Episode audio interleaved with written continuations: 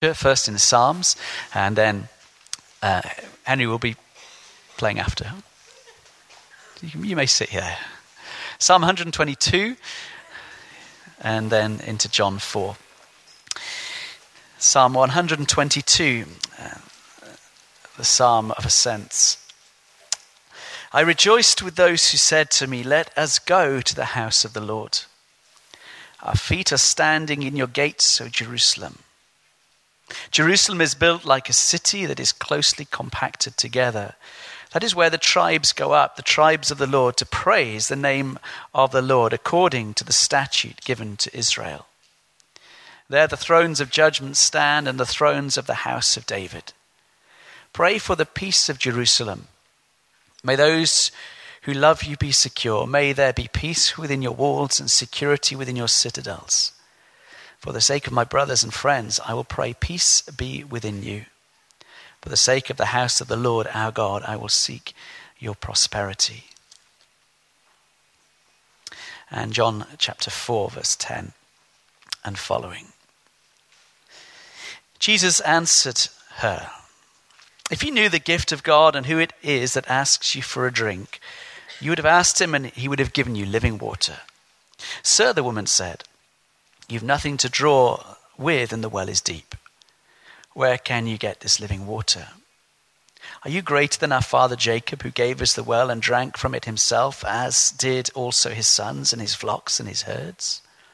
Jesus answered, Everyone who drinks this water will be thirsty again, but whoever drinks the water I will give him will never thirst. Indeed, the water I will give him will become in him a spring of water welling up to eternal life. The woman said to him, Sir, give me this water so that I won't get thirsty and have to keep coming here to draw water. He told her, Go call your husband and come back. I have no husband, she replied. Jesus said to her, You're right when you say you have no husband. The fact is, you've had five husbands, and the man you now have is not your husband. What you've said is quite true. Sir, the woman said, I can see you're a prophet. Our fathers worshipped on this mountain, but you Jews claim that the place where we must worship is in Jerusalem. And Jesus declared, Believe me, uh, woman, a time is coming when you will worship the Father neither on this mountain nor in Jerusalem. You Samaritans worship what you don't know. We worship what we do know, for salvation is from the Jews. Yet a time is coming and has now come when true worshippers will worship the Father in spirit and in truth, for they're the kind of worshippers the Father seeks. God is spirit, and his worshippers must worship in spirit and in truth. The woman said, I know that Messiah, called Christ, is coming. When he comes, he will explain everything to us. Then Jesus declared, I who speak to you am he.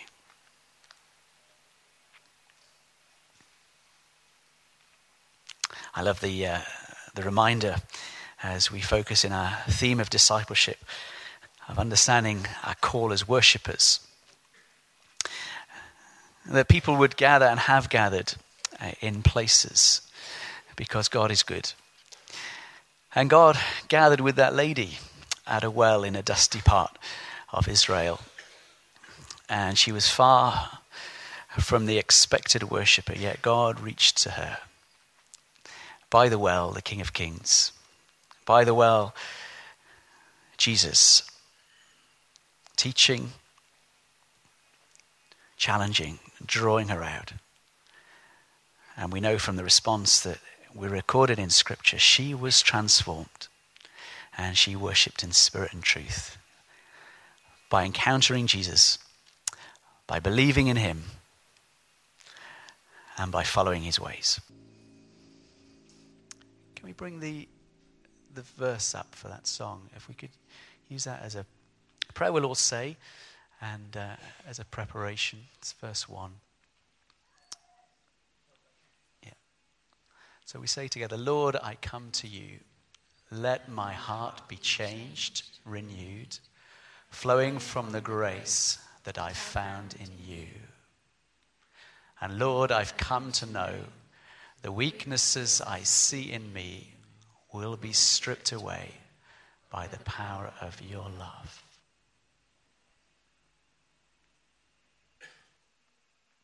Please have a seat.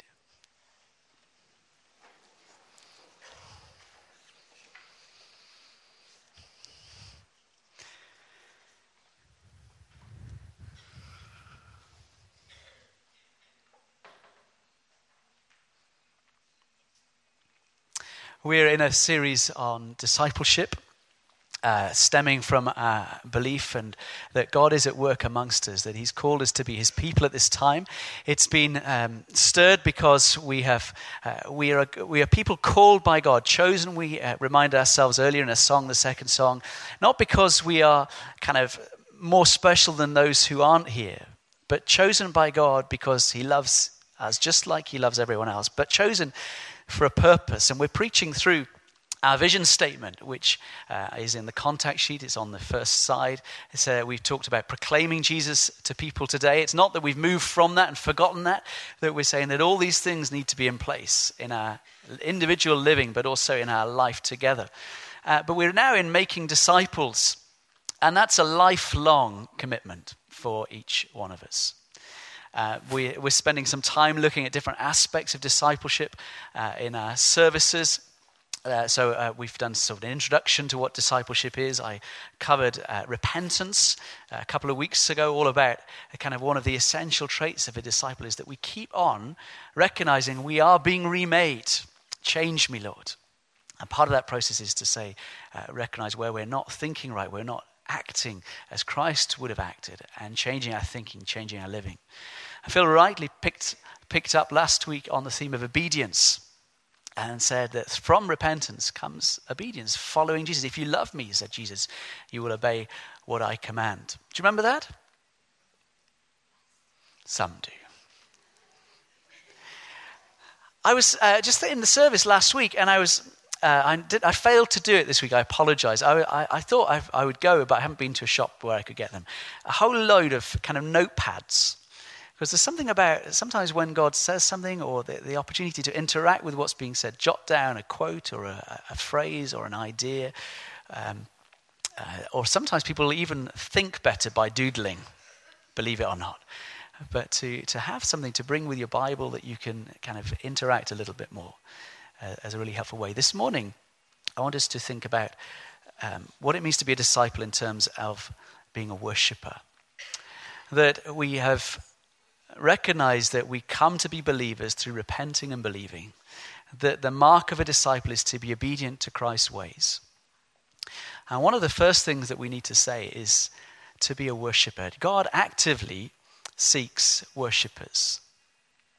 We heard that in the John 4 reading, that the Father longs for people who will join with him, come to him, and honor him, worship him. The psalm that I read from Psalm 22 is part of the corporate, 122, is part of the corporate worship of God's people, regularly coming together uh, in different parts of the annual cycle of their, of their year, their worshiping life in, in Israel, coming together in Jerusalem, the focus of their national life, of their heart to worship God. To be worshippers, to draw aside from their daily living, to gather together and focus consciously on God. It's implicit as a disciple to be a worshiper. It's a subject that's massive. We could spend more than we have time for this morning. That the Bible is full of references to worship, of what it means to be a follower, right from the beginning to the end, full of, of what God is, shows us to be called out to follow Him, to love Him, to worship Him. It's a broad word, a broad concept, but I'll focus on a few things. But worship can mean a lot of things. It can mean uh, in Romans 12, this is our spiritual act of worship in view of all that Christ has done. It's, it's about whole life, whole living. Sometimes we use the word worship just to talk about songs, particularly the more reflective songs.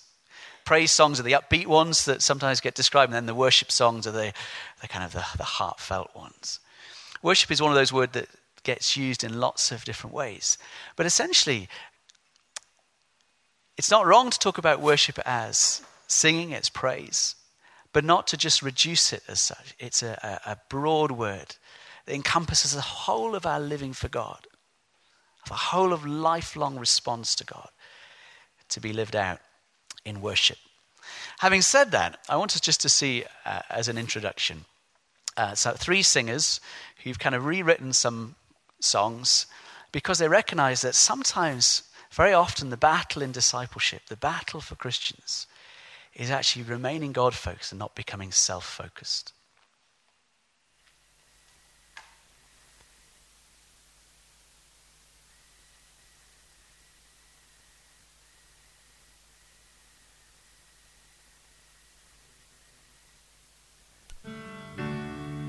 sing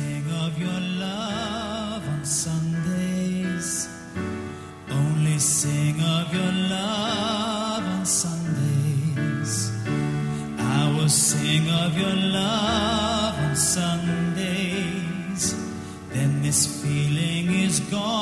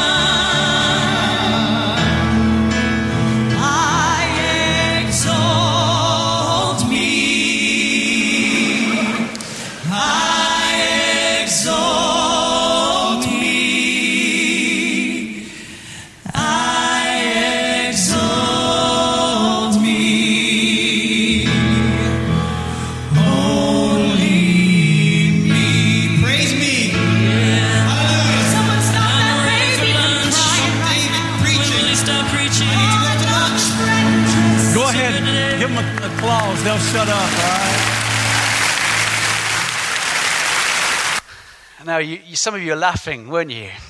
Because you recognize the truth of it. You recognize in it something that they've, they've just kind of put their finger on. The Father actively seeks worshippers. And as disciples, it's one of those, those places we really have to focus on again and again of saying, Am I truly worshipping in spirit and in truth? Or has it slipped into something else? The focus away from God, from Jesus, to ourselves and our own comfort. Sometimes listen to the comments that are made. Um, either overhear them or comments that I hear back or uh, in passing. I didn't like the worship at all this, this, uh, this morning. It didn't do anything for me. It's too loud, too soft, too new, too old. But those kind of comments, though I understand them, misunderstand what worship is about. True worship really isn't for us. it's for Him. Has our gathered time worshiped the Father? Did He like our heart and what we brought? You see, worship is a matter of, of the heart, not just on Sunday, but in the whole of life. Before what and before whom do we bow? Interesting in Scripture that the Bible begins with creation in the story of, of, Genesis. And in the centuries and the decades and the generation upon generation, the trajectory towards Jesus and Jesus forming a new people to be reclaimed and renewed and restored to be the humanity that was always intended. And ends with worship. In Revelation, beautiful, beautiful pictures of people celebrating, living in the presence, in full relationship, close communion, worshiping as he intended. Implicitly in there, the first and second commandments of, uh, of uh, uh, in Exodus that God gives his people are to have no other gods and to worship no other things, make no idols. Worship. When asked, how do you sum up the law, Jesus? How do you sum up the whole of the Old Testament, the law and the prophets? He said it succinctly Love the Lord your God with all your heart, with all your mind, with all your strength, and love your neighbor as yourself. Implicit in that, first and foremost, to worship. To worship Him, honor Him, serve Him, trust Him above and beyond all other things. Someone has said it like this If worship, uh, sorry, if the Lord is to be the Lord of our lives, worship must have priority in our life. Let me say that again. If the Lord is to be the Lord, as we as Christians would confess and honor and say, yeah, Jesus is Lord, then worship must have the priority in our lives. But why does worship matter so much? Have you ever thought about it? Why does worship matter so much? Because worship expresses the heart of our faith that we are most fully ourselves when we're giving, not getting. Someone has commented that says, Worship is the basic, most fundamental instinct within, every creature. Says it like this an instinct more basic and more lasting than even uh, our, our hunger. And yet, that instinct is largely ignored and scarcely heeded in the ordinary daily conversation and concerns in our contemporary life. Worship is actually at the heart of what it means to be truly human. It's an amazing thing to say. Worship is at the heart of what it means to be truly human. That God created us to be in this relationship with Him, to know Him, to see Him face to face, to hear His words without interference. That it all went horribly wrong and still does as we dishonor him, as we choose our own way, not him. And, and yet he calls us back, he invites us back into that place of, of intimacy. That that which was lost and broken through sin and rebellion is reclaimed as we repent and obey, as we draw close to him the failure to worship Him, failure to live His ways, actually prevents us from truly living as human beings. We go through a semblance of human life, but not actually as, as we would flourish and be made to be. Someone says this to be uh, William Temple, a bishop of uh, a few hundred years ago, a few decades. To worship is to quicken the conscience by the holiness of God, to feed the mind with the truth of God, to purge the imagination by the beauty of God, to open the heart to the love of God, to devote the will to the purpose of God. In other words, our response, just as the woman at the well, our response, our worshipful response, is to the overtures of love from the heart of the Father. As the Holy Spirit comes to us touches our life, draws from us that response to Him. So, worship is vital. Worship is crucial to man's survival. It's powerful. but right that we do it. You ever thought about it like this? We worship because we want to. There's very few instances, there are some about spouses and children, there's very few instances where we're forced, made to worship. Why are you here? Some of the teenagers say, because I was dragged here and I would rather be on the Xbox. But you're here freely, here to worship. Christian worship is voluntary. It's right that it is, that it comes from our response to the goodness of God, in our loving response to Him. And we're called for more.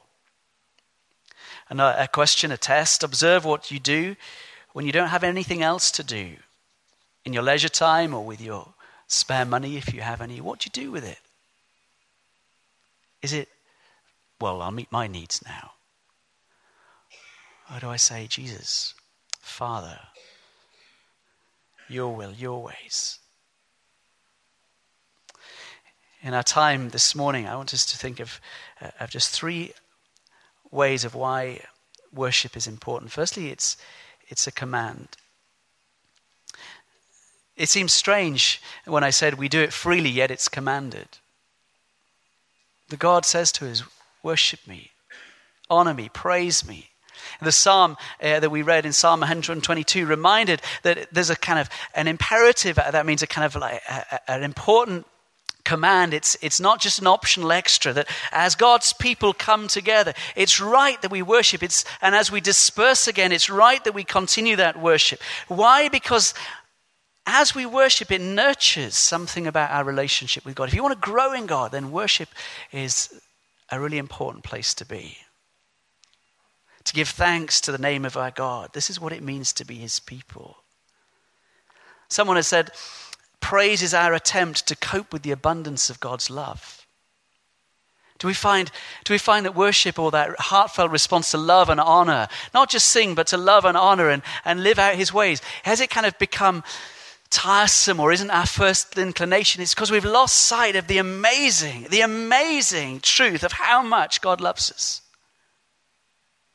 Because once that, that percolates in, it, it just transforms. I mean, Duncan, bless him, is getting married on Saturday. It's exciting. Hope it's not snowing. But, you know, when he's talking about Anna, he talks about her a lot and he's really excited, you know, because he loves her. It's great to know that, isn't it? They're getting married. And he's kind of looking forward to the week and all the things in store. But, I mean, you know it from your own relationships. When, when something is really important to you, when you love that person, it motivates your thinking, your attitude, your behavior. If that can be true, as Joe said, a, a, marriage is a picture of something to do with our spiritual life, of our living with God. Have we lost that conception of the love of God for us and our love for Him? Two things stretch our imagination.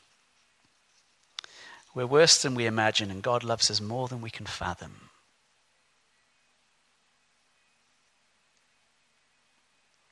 It's represented at this table, this meal. That we're worse than we imagine. But God loves us more than we can fathom.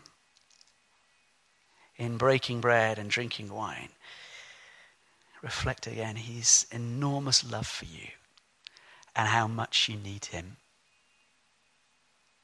How much and how precious he is. Worship is our natural and honest and a healthy, logical response to God. But, Edward, you may say, I don't feel like it. I don't feel like worshipping today. It's snowing and it's damp. I don't feel like worshipping today because I stayed up too late last night and I'm a bit tired. I don't feel like worshipping today because that person's here and I, they really bother me. I don't feel like worshipping today because, don't you know, it's tough. But since when do we define our life by our feelings? God reminds us that we worship whether we feel like it or not. yet I will praise the Lord. We never, never really should base our life just on our feelings, because feelings lie or deceive us. If Christians only worship when they felt like it, there would be precious little worship. Feelings are important in many areas, but completely unreliable often in matters of faith. Someone phrased it like this The Bible wastes very little time on the way we feel. It says who God is, what He has done. This is the truth. Worship is an act that develops feelings for God, not a feeling for God that is expressed in an act of worship. Worship is an act that develops feelings for God as we choose, as we decide, as we say, Yet I will praise you, Lord, yet I will live for you, yet I will obey you, yet I will love you.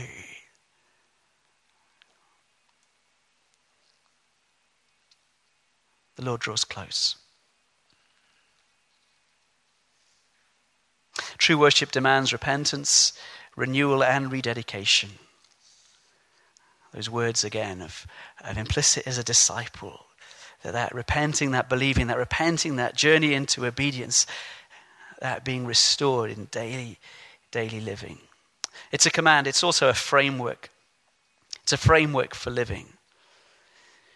What do I mean? Well, as we practice and as we live out this, this honoring of God, this giving Him worth above all things, it's a way that lives out and, and shows a, a different way of seeing and living life.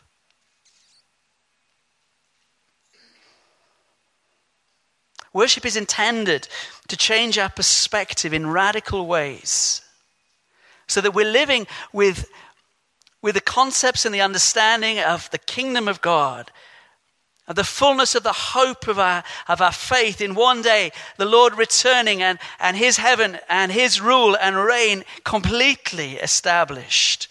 Living with that mindset right now in a confused and undirected world.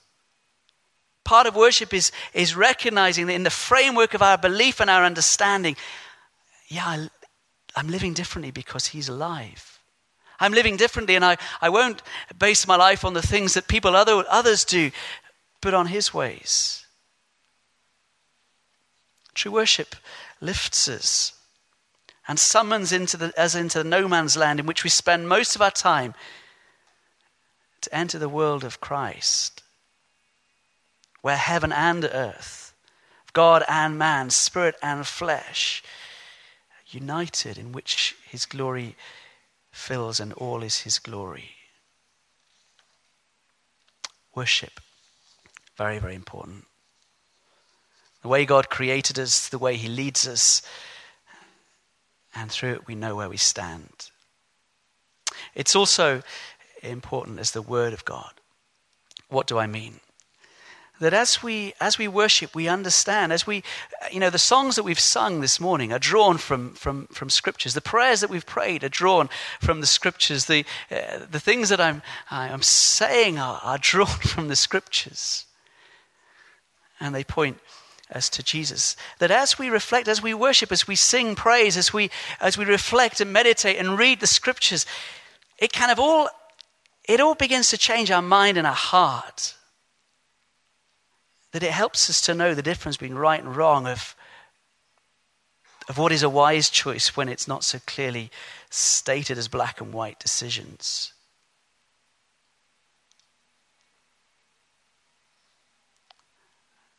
That as we focus on Him in the beginning of the day, in the periods of the day,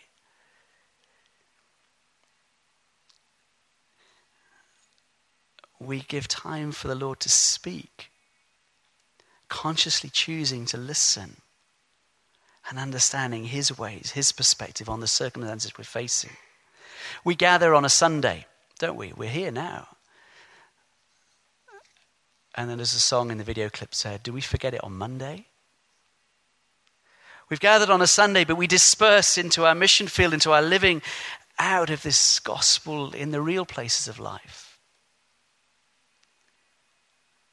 I hope Sundays feed you.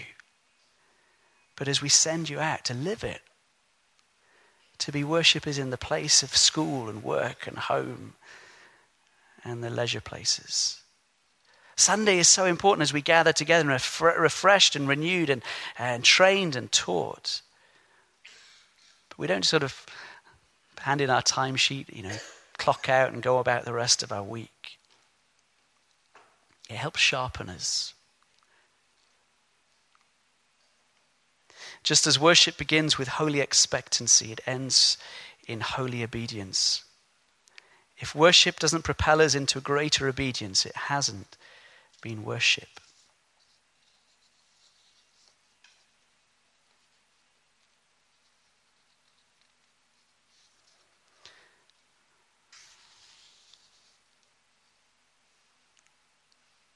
Father, we pray.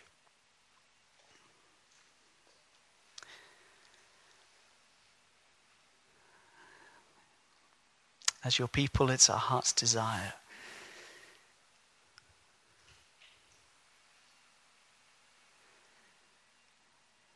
to worship you in spirit and in truth.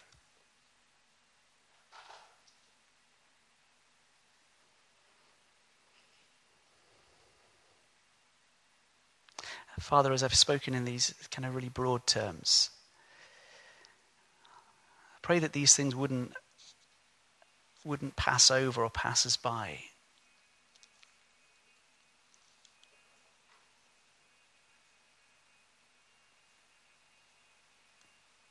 I pray as a people and as, as individuals here, we, we long to, to love you more. Forgive us, Jesus, for we so easily displace you, put you out in the cold, and focus on ourselves, live for ourselves. So easy, so commonplace.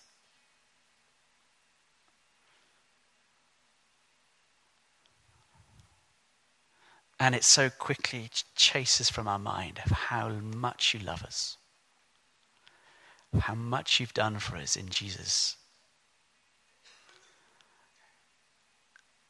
and the impact of being rescued because he died in our place.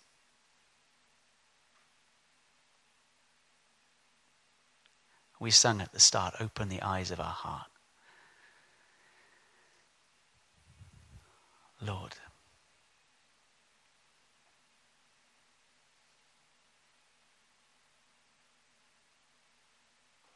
Holy Spirit, please encounter us again in this meal that Jesus said to do.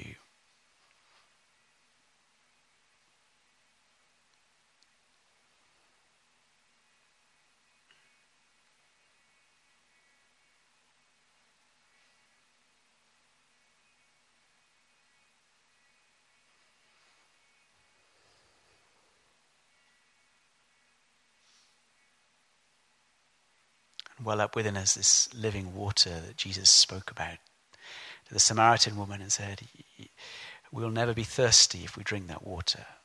Streams of life flow from within us.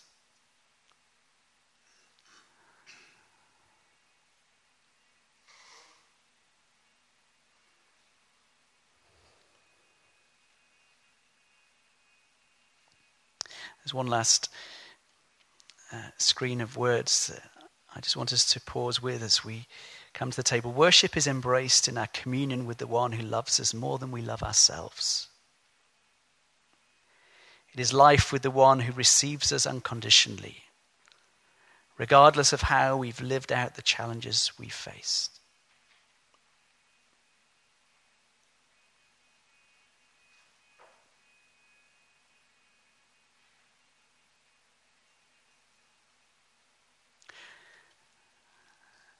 Let's use a song as, as preparation.